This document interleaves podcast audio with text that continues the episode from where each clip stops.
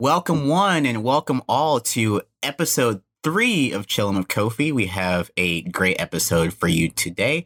For those of you that are first time listeners and maybe new, feel free to leave five stars on the Apple podcast and uh, feel free to leave some comments, some feedback. I'm always looking forward to hearing from the audience. We have a great guest for you today.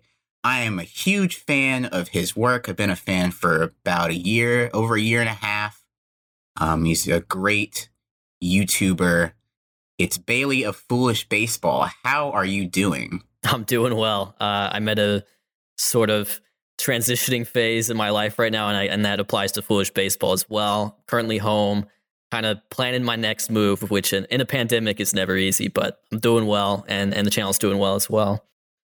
That's great to hear. Uh, before we get started, I want to always have the self promotion part at the beginning so that people can follow you and follow along with the podcast at the same time. So, where can they find you on the internet? Yeah, so you know, the main thing is is the YouTube channel Foolish Baseball. That's where I upload a video essay series called Baseball Bits.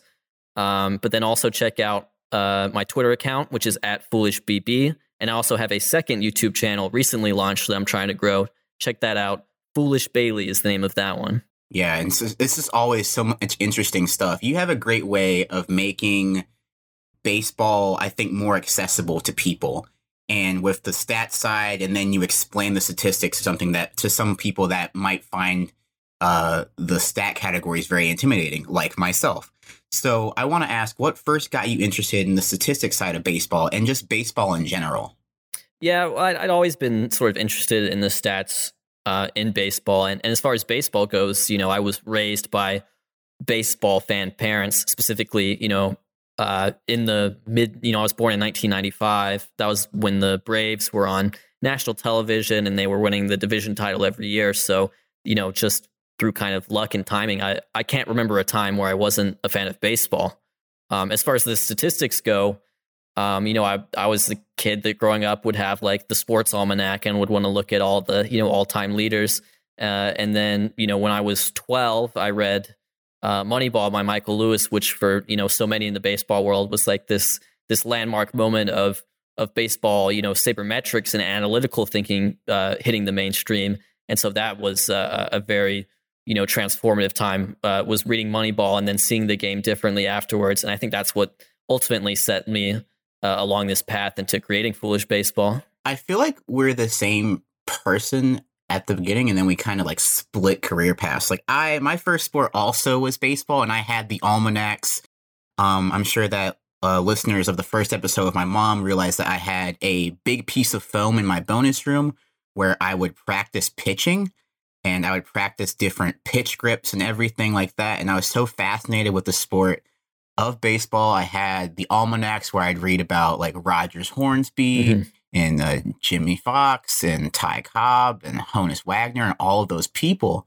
But I think, unlike you, I kind of fell out of love with the sport of baseball for a while. Mm-hmm. I got to I got to high school and I went to a private high school and all of my friends there where North Carolina is usually it's just a, more of a basketball state, but there are a lot of people there are um, I think the USA World baseball classic is no the world team like practices in North Carolina if I'm correct if I'm not correct mistaken. Uh, you know I wouldn't know the answer to that honestly. oh, okay, well never mind then.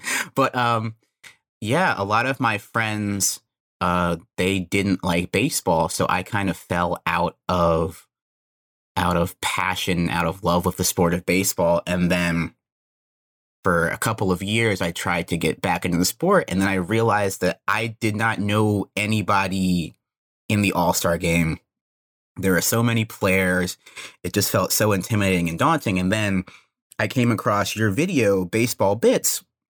And that's how I've been getting back into the sport of baseball again. So I really like to thank you for that. Um, it's really been good and to see all of these fun stories about baseball in terms of making stats fun and you just have a really good way of storytelling and creativity that I really admire.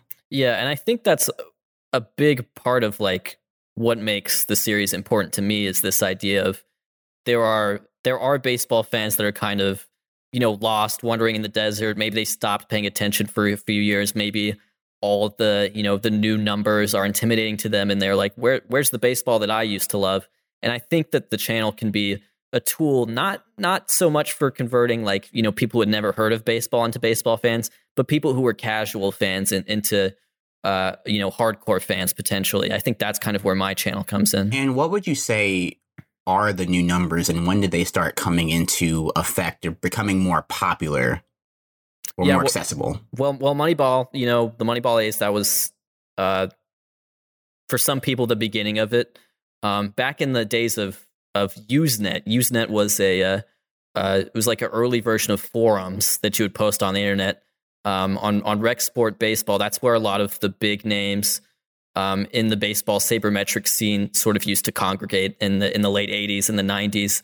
And back then, you know, their their type of thinking was um, was you know seen as extremely like fringe and outsider. And then what's happened is you know over you know the last 20 years or so, teams are basically run on the sabermetric principle. So even if you you know if you don't understand them as a fan or you don't understand why certain decisions are being made or why you know a team doesn't care about what a player's batting average is anymore that's the way the teams function and, and i think that's that's born out of uh, you know, that's born out of Bill James. That's born out of Usenet forums with the fringe baseball nerds that later go on to do things like work in front offices and found find websites like uh, you know Baseball Reference.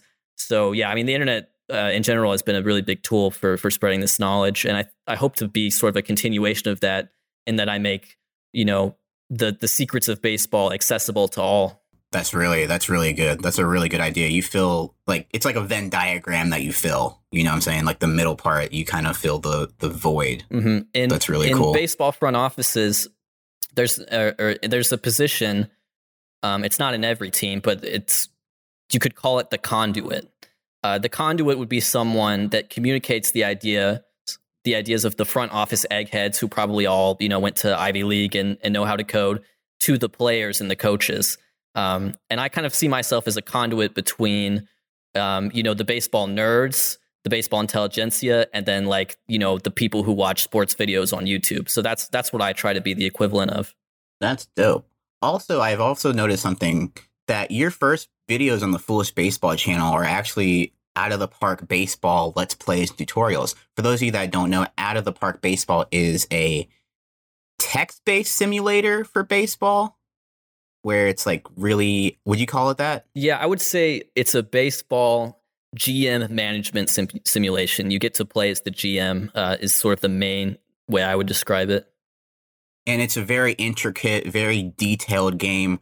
Um, when i used it on fumble dimension it is one of the most intricate one of the deepest ba- sports games that i've ever played period.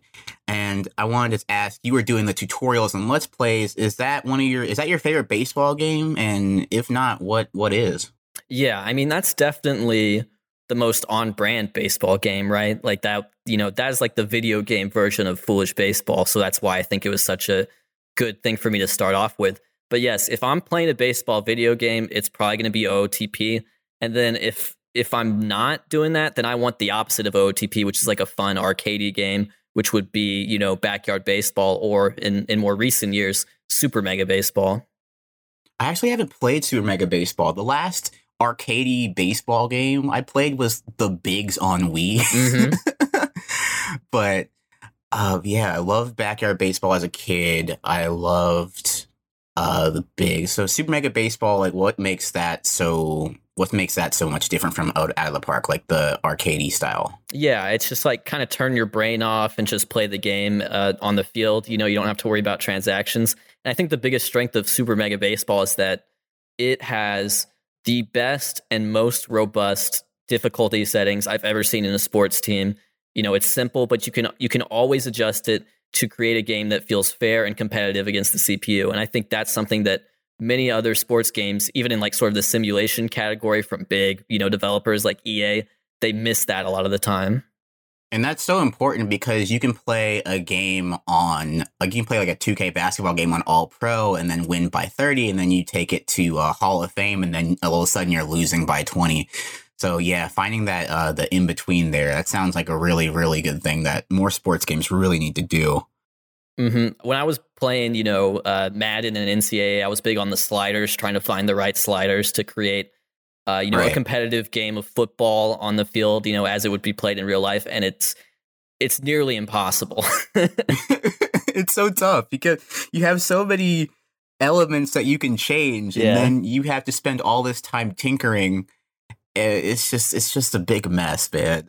Yeah, you're right. You're totally right. The worst. I know uh, you've been streaming some NCAA. The worst sin yeah. of NCAA, without a doubt. And and I don't know if you you know this implicitly, but I might tell you it explicitly right now.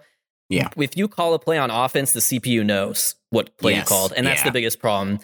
So the solution is, you know, how you would play NCAA is you would call a run play and then audible to four verts, you know, or something like that, because then the CPU can't adjust to that. But that is such garbage AI that it has to cheat. I I, I hate that. Yeah, it's like NCAA 14 is like really good, but again, I don't think it's the perfect game.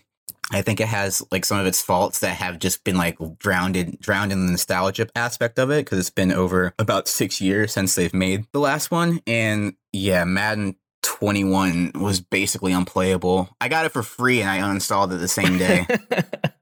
Cuz I I was doing uh I was doing a charity stream and we wanted to play uh the yard which was their like new 3 on 3 you know backyard football like rendition that they were trying to do uh-huh. and we couldn't even get into the lobby.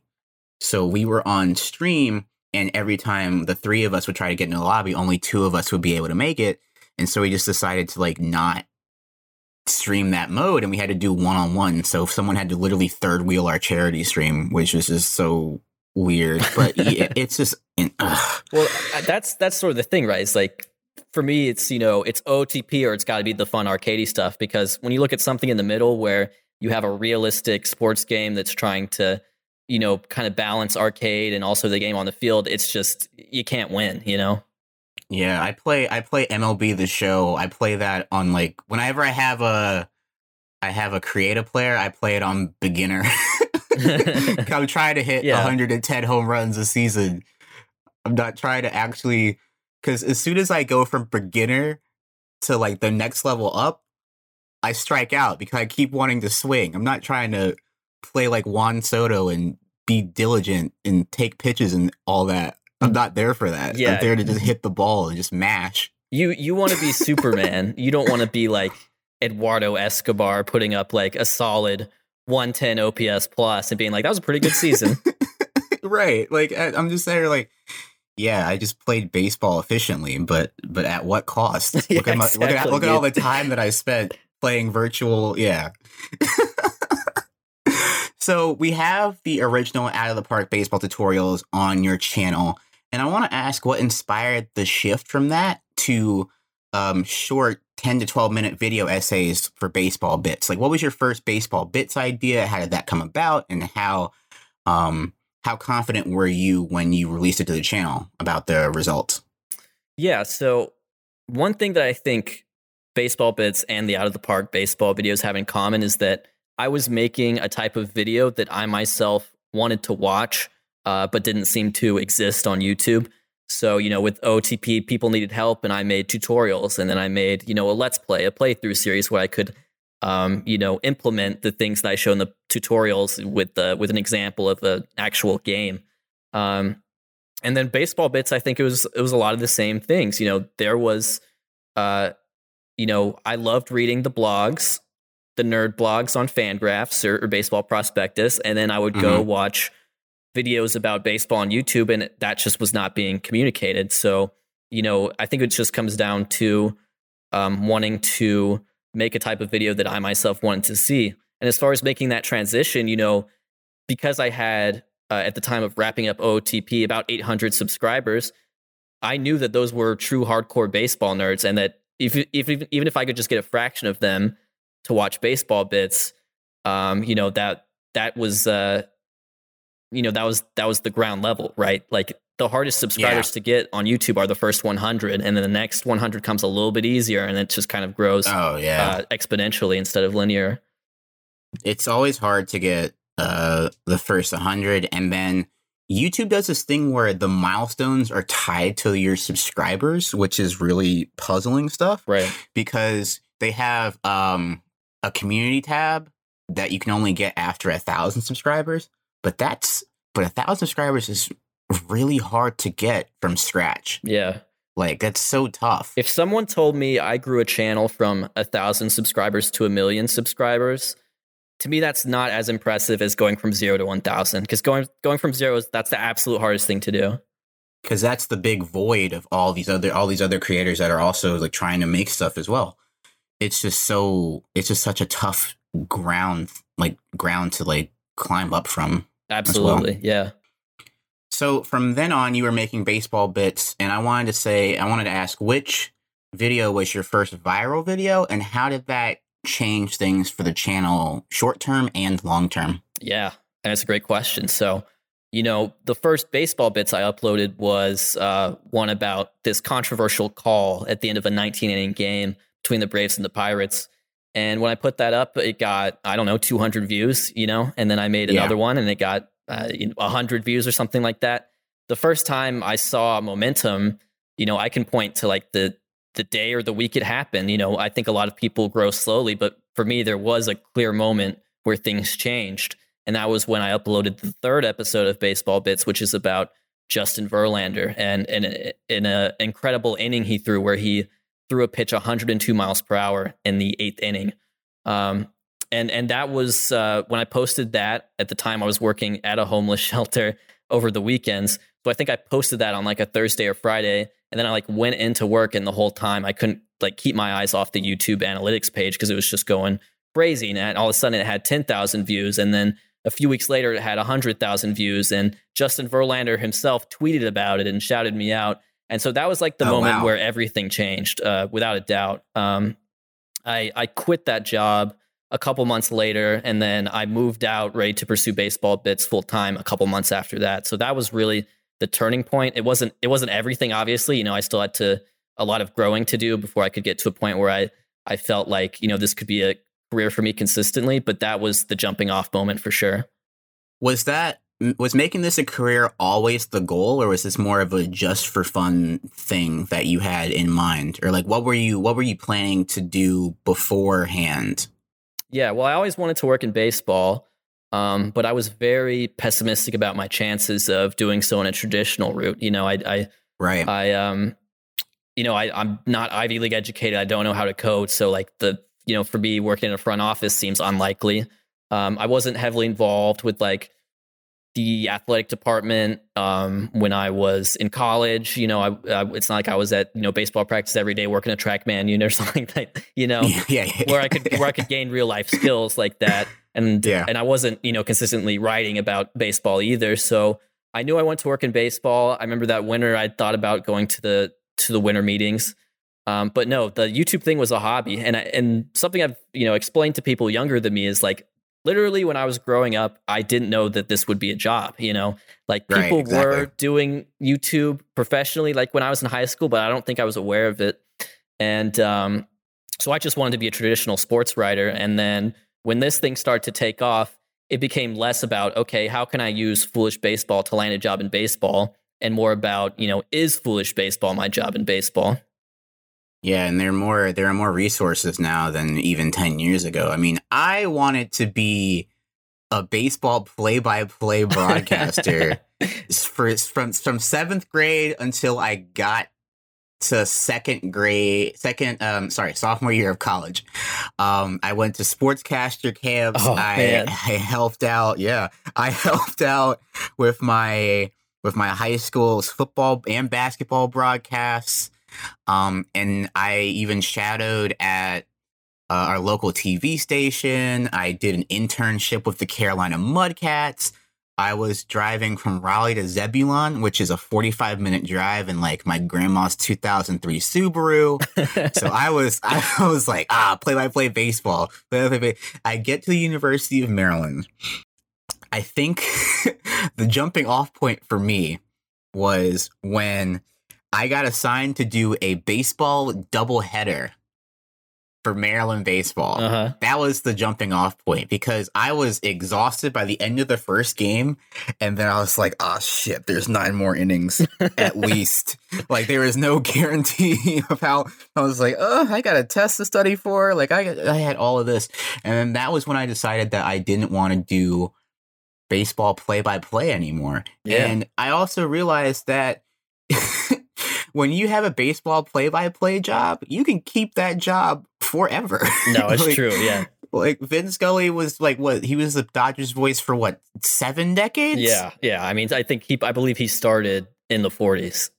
and I I cannot imagine the amount of people that were just waiting in the wings for years and years and years to even like get their shot, like to even get a chance to apply Yeah. for uh, Vin Scully, Vin Scully's job, or even like assisting or stuff like that. And so, yeah, it was just just a, such a, a shock when I got to college, and then realizing I, now I look at my job now, which is creating videos where you break video games and stuff. That's not something that I would have ever imagined um, way back in seventh grade that I would be able to do. You know, it's just right. such an I mean, that job didn't exist when we were in seventh grade. right Um, like and, and and when youtube started they there wasn't a full-time like kind of thing that wasn't really like a possibility. Right. I will say that um you know this will be a shout out just to all the the internet baseball fans out there but yeah I mean Kofi's absolutely right. Unless Nick Castellanos hits a deep drive to make it a 4 nothing ball game there really aren't there really aren't openings in the sports broadcasting world. It's really hard to get in there um but yeah and um and I've had some similar experiences as well with that uh you know when I was in high school I was not doing the broadcast necessarily, but I, I did make Right. the uh, like the stadium intro pump up video for our football team was created by me. so that was some of my earliest video editing work. Um, and then when I, I so we can just go ahead and you know and get into it because I'll just drop it right now. I lived in Germany for a year after I uh, graduated college, and I would help out Ah. with baseball teams, and we'd do double headers as well frequently. And I'd be like, man, imagine if I were like a beat writer or something like that, and I had to like go to all these games, like. Like it's it's just not for me, honestly. And I love baseball, but I don't love it like that. You know, it's a different sort of love. yeah and i i think that there are so many people that are our age and below that want to work in sports and i think that what was good for me and you is that we are kind of showing that there are more jobs that you can do outside of the realm of the traditional in terms of what you knew 10 years ago. Like instead of you can be a baseball digital media producer you can uh, make videos about god knows what in the sports realm you know? I think it's really a good thing now is that for creators and people that are interested in the sport is that there are more opportunities for you to do what suits your strengths Absolutely. I mean, I, I couldn't have said it better. Like there are, you know, with the internet, just a lot of the traditional media in general is is in trouble. And and honestly, you know, throughout this pandemic, we've seen, you know, most careers are are in trouble or going to change. I, I when I think about, you know, the way that the traditional physical office is has been threatened uh, by this pandemic, and now you know, there's a lot of discussion about, well, maybe these careers are work from home from now on, or they're hybrid. You know, there's discussions about, you know, maybe this person isn't a full time employee with benefits anymore. Maybe this is like a 1099 employee, and your boss is an app and an algorithm. And it's like well, we're already living that to some extent, yeah you know. So that's that's the future. It's not a bright one, I would say. It's a little bit grim in some ways, but um, I do feel ahead of the curve uh, in terms of that, at least. and you have your own thing it's like you have full creative control of what you want to make Yeah, which exactly. is which is awesome I mean, I don't have full control, and since I'm still beholden to YouTube, though, and I, I got to be Ah, very yeah, clear on yeah, that. yeah yeah so i really wanted to ask this is something i'm really curious about what is your process for creating baseball bits do you do the 8-bit faces yourself as well Yeah, I mean, it's all me, dude. Like, um, I I break it down into three phases. Um, yeah and and I work in a very sort of linear sense. Like I don't work on multiple episodes at once, um, typically. So the first phase is going to be writing and research. You know, that's when I'm. Uh, I have the topic, and then I'm gonna hop on Baseball Reference or Fangraphs and find all the cool stats I can find or baseball prospectus. I'm gonna, you know, uh, watch some video if I have to. I'm gonna, you know, read uh, biographies on SABR, which is the Society for American Baseball Research, if I have to. Uh, outline and then write, and so that's that's usually going to take you know three or four or five days. Uh, phase mm-hmm. two is sort of asset creation. That would be when I make the pixel art. That would be when I download all the video I think I'm going to need. That's gonna that's when I make all of the graphics and I do the voiceover and I get my soundtrack ready. And then phase three is you know put it all in the editor and, and make it happen. So yeah, it's it's really sort of three distinct phases. It's the it's the writing and the research, followed by you know creating all the stuff I need for the video, uh, followed by you know putting all this the stuff together in a video editor. And that kind of loops into a fan question from uh, Emery underscore SA. I really like to know the process involved in finding some of these weird stats and stories. Is it just pure research? Do people tend to give suggestions that get followed up on, or is it all luck to stumble across a great narrative? Which is, I think, it's a great question. Oh, it's terrific. Um, well, this is one that you and I can probably relate on, but yeah. I no suggestions. Never give me a suggestion. Um, oh yeah, yeah, yeah. I, I mean, I, I, have to read it, but like, I'm not going to do it. Um, it has to be my idea for me to really be passionate about it. So that's kind of a failing on my part more than anything. But yeah, so I think as far as you know, the process, I think very often I'm looking at outliers. You know, if I'm if yeah. I'm on uh, a website with stats, it might be fun to sort by you know who's the best at something or who's the worst at something and a lot of video ideas are going to come from that you know that's Mark Buehrle with how fast he would pitch through a game. That's, you know, Tim Locastro with how fast he can run and how often he gets hit by pitches. That's, you know, Jeff Mathis with how bad he is at hitting, but how good he is at framing as a catcher. You know, so so looking at those outliers is big. And I think it just comes from like a, a natural sort of curiosity. And for me, I think uh, a lot of it is just if the more time I'm spending you know on the baseball internet or watching baseball or or you know uh, reading the blogs the more i'm going to be uh, inspired in sort of an indirect way. Um, I've read stories about stand-up comedians who who flip through the dictionary trying to find sort of funny words that that that you know can that they can turn into uh, you know their next uh, stand-up bit. And I kind of feel the same way when I'm indulging in you know the written word about baseball. Even if the idea isn't there in plain sight, it might inspire me in, in another way. Yeah, I can relate on getting the suggestions. I get uh I get like DMs and emails of like whole proposals. Yeah. And I I'm always just like you do it then if it's so great, you know. no, it's it's like I like it's half that, but it's also like I Fumble Dimension is such a weird show to do because everybody has their own idea of what a fumble dimension video is supposed that's, to be. That's yes. That's great. And the moment and the moment I make a video that comes from the idea of one person, I'm making that video for one person and not the entire audience. Right. Exactly. That's a good way of looking at it. And then when if I make the video, let's say I make the video and then it turns out to be like people are like people hate it, then I'm like, yeah, well, I it, only one person that was there like liked it, right? Yeah. And now I think it's just best that the creators make stuff that they like themselves and then if the if the audience likes it then that's that's it but i i feel more impassioned i feel more enthusiastic about and passionate about stuff that like comes from my own brain um yeah. and then working with working together with john has been great but yeah just the I, the whole idea thing is just odd. Mm-hmm. I, I, one well, thing I, am for flattered me, by it. Yeah, no, me too. Don't get me wrong. Um, yeah, but exactly. One thing I, I, I encounter is like they they they they'll come up with like a player that's interesting, right? And that's like that's not even half the battle because my videos are rarely just about players. They're really just about like ideas, you know. And it's finding yeah. an interesting baseball player I think is actually not that hard. I think finding the right thing to say about them is is is what's difficult. I, I think I can relate in with you in terms of fumble dimension is that like there are a lot of video games that sound like cool fumble dimension ideas, yeah. and then when we sit down and take a look, I can be like, oh, there's there's nothing here that I can just I'm not reinventing the wheel if I make this video or stuff like that. Yeah, you need you need something really robust, and that's that that doesn't always mean you know uh, whatever the Commodore's favorite game was when they were nine.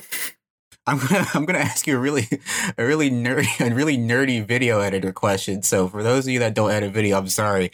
What what got you into Sony Vegas? I'm just curious. Oh man, so dude, Sony Vegas. Uh, I mean, when I was like 12 or 13 or whatever, I first started messing around with these video editors. Like it was a lot more popular then than it is now. Yeah. Uh, I guess now you're into like Final Cut and uh, Adobe uh, Creative Suite. Um, yeah. but um, yeah, dude, I was on Vegas, and one of the reasons I was on Vegas is because uh, I think people making like video game like montages for like uh, you know, Counter Strike or Call of Duty, a lot of that was done in Vegas. So I was like, oh, obviously I gotta learn Vegas. And then literally I just like I just keep using it. Like I don't know why. It's it's probably inferior to Adobe in every way. I use like Photoshop and Illustrator to make a lot of the graphics. So it's like I'm already kind of familiar with the Adobe suite. I just haven't gotten to Premiere. But yeah, that that's why I use Vegas. Is it's what I started with, and then I just haven't changed. I think it's more it's more of a comfort thing, you know. Oh, I yeah. when I got to when I got to uh when I got to college, we the journalism school we used Adobe Premiere, so that's just I've never really like gone into anything else, and so I've just stuck with that. But yeah. I, I was just curious about different video editors, and I'm always wondering if I wanted to switch. You don't want to switch to Vegas. No, I'm stuck, but you don't stick with stick with Adobe. Stick with uh or or learn Final Cut or something like that. I don't know. My favorite my favorite thing to tell uh new creators that when they they come they sometimes they sometimes ask me what what software do I need to to get started on content creation? I'm like, there are a lot of free resources out there. That's true, yeah. And, and I hit them with this. I say, Jon Bois uses iMovie. Yeah. That, yeah, and, I say that. Google Earth. yeah, and everybody's like, "What?" I'm like, "You heard me, yeah. John. He uses iMovie. That is a good and, one. I'm gonna start telling people that. Right? I'm gonna start like, telling people uses Windows Movie Maker. Oh my god, that was I used that in like eighth grade. I remember I took a video class in eighth grade. I thought Windows Movie Maker was like the most technologically advanced thing yeah, on dude. the planet. You're like, this, this, is, is so definitely cool. how they made Star Wars was Windows Movie Maker. but yeah, I always go back to I'm like, there are a lot of free resources that you can use, and if you're creative and resourceful enough, you can make them look professional grade. It's true, yeah. And for a lot of people, you know, they're not doing stuff that's maybe as editing intensive as the stuff we do. So if you're if you simply want to just chop up some clips, like you know, there's tons of free software you can do to get you at least started with that. It's such a it's such a great like era now. It's like anybody can make videos and use their own creative minds and stuff. It's I'm it's just so happy. I'm just so happy about that. Yeah, I, I am too. But I, I do want to say something about sort of, you know, for me in terms of turning it into a job, you know, and yeah. this is for everyone listening, like there there is a huge role of like privilege in my life that that has helped that. So like when I moved out um, you know, to pursue, you know, baseball bits full time, you know, and to do this sort of entrepreneurial strikeout on my own thing, like if I failed, I literally the worst case scenario was just move back in with my parents, you know, and there wasn't going to be any worries about me, you know, bankrupting myself or or ending up in poverty or something like that. And then also, you know, you can get started with with a low, you know, amount of hardware, but I mean, right now I'm looking at, you know, a computer that has, you know, uh like an eight core processor right now. It's like not everyone can afford that, you know. So yeah, there is yeah. there is you know things that are that are in your personal life that can affect your ability to do this. Um, and I think we should just make sure we mention that.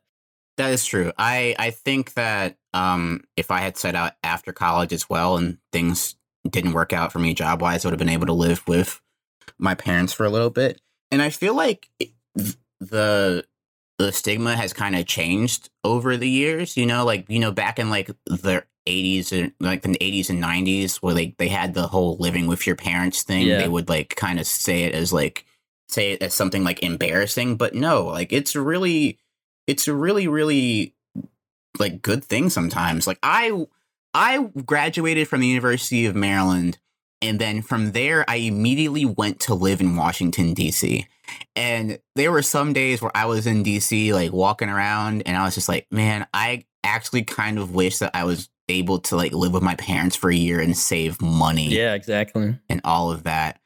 So I mean, there there definitely there is definitely no shame in that ever. No, I, I Um, agree. and- I mean, I live with my parents right now. It's only temporary, but I'm still there. Yeah, exactly. And like when I when the when the pandemic hit, I was able to go back for five months and, and save money and all of that. So I mean, that was just such a a good thing for me as well. Just like also like health wise as well, being able to see that they're okay and everything. Yeah. So No, for sure. So we're gonna shift gears a little bit, and I'm gonna ask about uh, Major League Baseball as a whole. And my question for you is: Do you think that Major League Baseball is doing enough to connect with the youth? And if not, what do you suggest that they can do? Okay, sorry. Can you ask the like the first part of that question one more time? Yeah. Do you think that Major League Baseball is doing enough?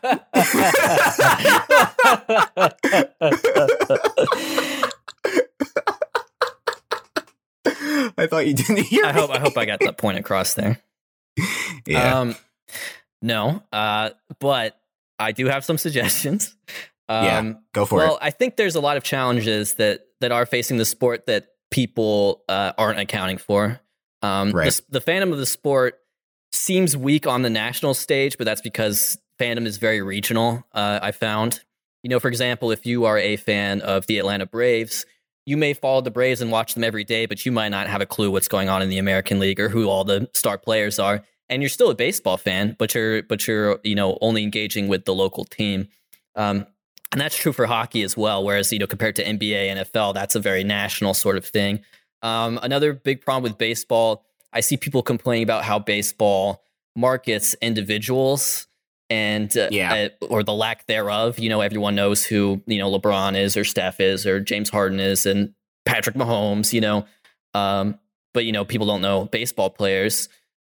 Part of that I can excuse because the fact of the matter is like Patrick Mahomes and LeBron, just because of how their sports work, have such a far greater impact on winning than Mike Trout ever can. You know, Mike Trout's Right. maybe the best player to ever play, and he can't make the playoffs consistently. Whereas, you know, LeBron and Mahomes, as long as they stay like healthy and they have like warm bodies around them, can make the playoffs every year. It seems like.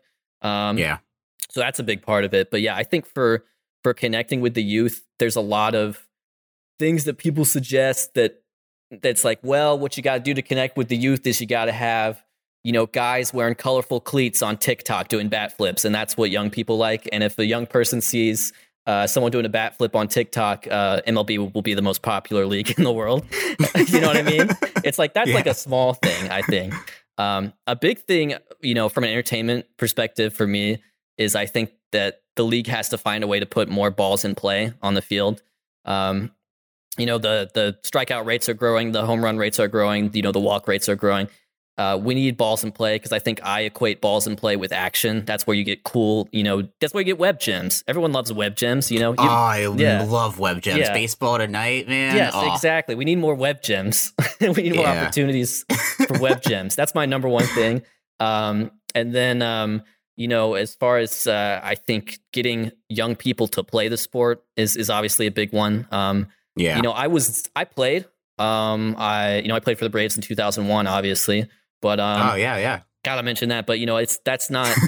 I, I would say that's not where my love of the game necessarily came from. Was was not playing when I was younger. It's just you know, that's just who I am. But like for a lot of people, playing baseball when they're younger does set them onto the path of being baseball fans for life. And so there's got to be a way to make it uh, more accessible. MLB has a academy um, in Compton that is sort of geared towards like uh, inner city. Let's just you know they they want more black kids to play basically, and Yeah. um, because the the share of of black American athletes that play baseball is shrinking, um, and the and the share Yeah. of the, but the share of of Latin American players is is growing while the share of uh, uh, black players shrinks and the share of white players stays about the same. Um, so you know th- they opened that in Compton, and that has generated you know Hunter Greene, who's like a top uh, draft guy, Dom Smith, who was like a breakout star for the Mets this year. Um, they probably need to open one of those in like every city, you know, to be honest. Um, yeah, like one city just isn't enough. yeah, and they've, they've got it in a few fix other places, but they need like the equivalent of of the, the Compton Academy in at least all of the markets where there's a Major League Baseball team. Um, that would be like at the minimum where I would start. I think that um, one good thing that's going to grow the game is is MLB the Show is going to become cross platform, um, and that that has Oh, been. yes. We, can talk about the role of how video games affect uh, sports fandom, but for me in particular, playing FIFA got me into soccer. So I think if you have MLB the Show accessible to people on Xbox or people who play on PC or Switch, um, that's that's an obvious way to grow the game, you know. Um, and then Oh, another, yeah, because that's a because that's a PlayStation exclusive. it's been a PlayStation exclusive, yeah. Wha- so it's, I- and that's the only keep forgetting about licensed uh, MLB game besides uh, RBI baseball, which is is bad and no one should ever play. I always see RBI baseball in the PlayStation store, and I'm like, oh, $19. And I click on it, Yeah. I'm like, nah, never They should mind. pay you nineteen dollars to download it. Um, and but for us growing up, there was um there was MLB 2K5, Mm-hmm. there was MVP baseball, um there was High Heat, there was there was. All Star Baseball. There was Ken Griffey Junior Baseball before that. You know, There were so many baseball games out, and then it just kind of shrunk yeah. It, now it's just after a while. if you're looking for, you know, the the quintessential, you know, MLB game, it's MLB the Show, and that's only on PlayStation, which is I And mean that's all of- terrible, honestly. and the other and the other baseball games that I liked didn't even have Major League Baseball players like Mario Superstar Exactly, Baseball. yeah. Like that's not going to get me interested in the league. Yeah. Like Waluigi doesn't play for the Mets. Wii you know? Sports Baseball is great. Oh yes, yeah, that too. Mm-hmm. That I remember trying to. Uh, I remember to keep. I tried to kept trying to throw like perfect games in Wii Sports Baseball, and then I got to. um I think the guy, the Wii, the me name is like Mike. Oh and yeah, he would Mike. just be like, nah. yeah, dude. I was the tennis one was probably my favorite. Um, tennis one was great, but yeah, it didn't make me want to watch Nadal play. You know. right, exactly. um, yeah, I one uh, spot that I see like blowing up, and and this is with baseball cards, and this is with with all trading cards. You know, I'm not sure if you've noticed, but the trading card markets are crazy right now. Um, whether No, that's that. Pokemon or uh, basketball or you know whatever you can imagine, and uh, a big problem for for baseball is, is that Topps, which has the you know the uh, full MLB license, um, the the people who buy those baseball cards are like guys who camp out at Target uh, because they have nothing better to do. They're not like children, you know. So I think Topps Right. needs a line that is like mass produced, available everywhere, worthless, but at least like kids could get their hands on them. I think that would be a really uh, good thing to look into. So yeah, th- those are just some of my ideas for like engaging with the youth. But I think you know you got to get more people to play. You got to make the the game um, you know more enjoyable from a spectator perspective uh, by putting more balls in play. And I'll actually shout out you know one last suggestion. Baseball Yeah. tickets should be free. Like n- like we're in a pandemic, but when we're filling the stadiums, baseball tickets should be free. Let mom and dad play for the parking. The average baseball fan will spend like you know 10 20 30 dollars in concessions in addition to the parking just let everyone come to the ballpark you know that that is not where the money is anyways it's the tv money um, so just let people come into Yeah. the ballpark and, and spend on the concessions you'll probably make more money and you'll make way more fans Damn, that's an interesting. That's an interesting idea. I hadn't even thought of that one. And back to the card thing, I think that I had a shit ton of baseball cards myself growing up. and Yeah. I had a huge collection, and some of them would be from card packs. But the the other way was, um, you remember Sports Illustrated for kids? Oh, and they would yeah. have the nine trading cards. oh my you would cut every them month. out Yeah, Yes, you cut dude, I them out and, all and you'd that. save. Yeah. yeah, that was another way that I got into uh baseball and be like, ah, who's Manny Ramirez? You Yeah, know? Just exactly. just interesting stuff like that. isn't that a better suggestion than just like uh do a bat flip in multicolored cleats like doesn't that feel better you know I think it, it just it feels more genuine and feels more built up Yeah. because a lot of the because it's hard to to I feel like MLB social media teams are also they also have like a dilemma sometimes Mhm. where they're trying to celebrate the excitement and the exciting parts of the sport and then you'll like tune into a game and they'll do the exciting thing but then like the other team will like clear the benches Right. or be like that's not how you play the game and like the the whole Tim Anderson thing you know Carlos Gomez has some of my favorite bat flips and then they Mhm. start bench clearing brawls and it's like the whole unwritten rule system kind of I feel like it kind of gets in the way of that as well. Yeah. No, I So- I agree. I think um well had, Tatis was the big incident this year and he's if there's Yeah. anyone that MLB should probably be trying to market like a Mahomes or a LeBron it's Tatis uh, for for myriad of reasons but that happened to him and I, I even look at a guy like Bryce Harper who I felt like when he came up was like so exciting so dynamic so in your Yeah. face always getting ejected uh, you know always pimping his home runs and I, I just feel like the culture of the game in Major League Baseball kind of beat that out of him, and and people might pencil it up to maturing, but I, I you know, it, it's kind of sad to me as well. I, I didn't I didn't even feel like he was he, he wasn't annoying. No. he was just like an exciting player that pe- a lot of like tr- traditional people were just like ah he's just having too much fun. He has a personality that every football player and basketball player have. So like, why is that such a problem in baseball? You know? Right, exactly. And then the other thing is, um, I think even when a player is doing well and not really showing off, they still have the chance to get pelted with a 90 mile per hour fastball. right? Yeah. Like even if you just look at it, yeah, people aren't gonna like it. Like when they hit uh, Acuna in the shoulder. Oh yeah, after that's like true. after you hit like four home runs, and they just like bad. Like I can't think of another sport where you could just do that. Yeah. Well, and so dangerous too. It's like a 95 Yeah. mile per hour projectile that you know if you miss by a little bit could be coming straight for your noggin. Like it's crazy. Yeah, and I remember like I remember being young and going to batting cages and even like getting to 75 miles per hour. I was like, yeah, that's that's I'm good. Yeah, it's utterly Like, terrifying.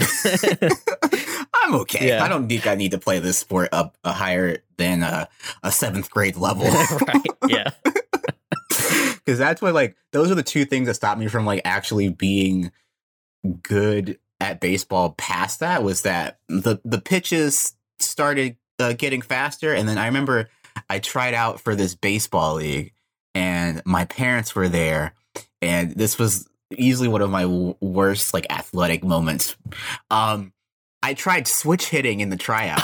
now, were you were you inspired by a baseball player to do this? yeah.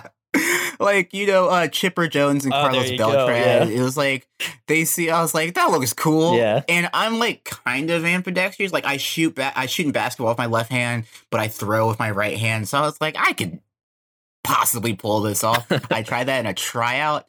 Um did not go well. Um my mom my mom and dad, they they're not real like baseball watchers, but they kind of knew that that wasn't it, and that wasn't something to like pull off and like pull off in a tryout. Right. Um. and like I didn't make any team, and I was like, yeah, that's probably fair. Um. Had you practiced switch hitting before this tryout? like a little bit, but it was my it was my dad throwing, right? Yeah. It wasn't like a it wasn't like a kid that like actually knew how to throw off speed and curve. Like the moment they added curveballs and off speed pitches, I was done. I was Yeah. like, yeah, this is this is enough for me. I have to I have to guess now. Mhm. My best uh, years in baseball were like when uh, you you didn't throw a sinker, but gravity would just kind of cause the ball to fall. Right. cause it was like thrown by small children, and like that's the sinker right there when it like hits the dirt, you know.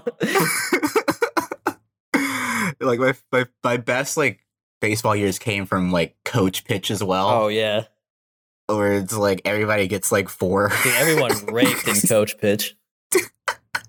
They got to they got to get Oh, some uh, offensive adjusted stats for coach pitch because I'm telling you, like everyone was rocking Sure like do. a 1500 OPS otherwise.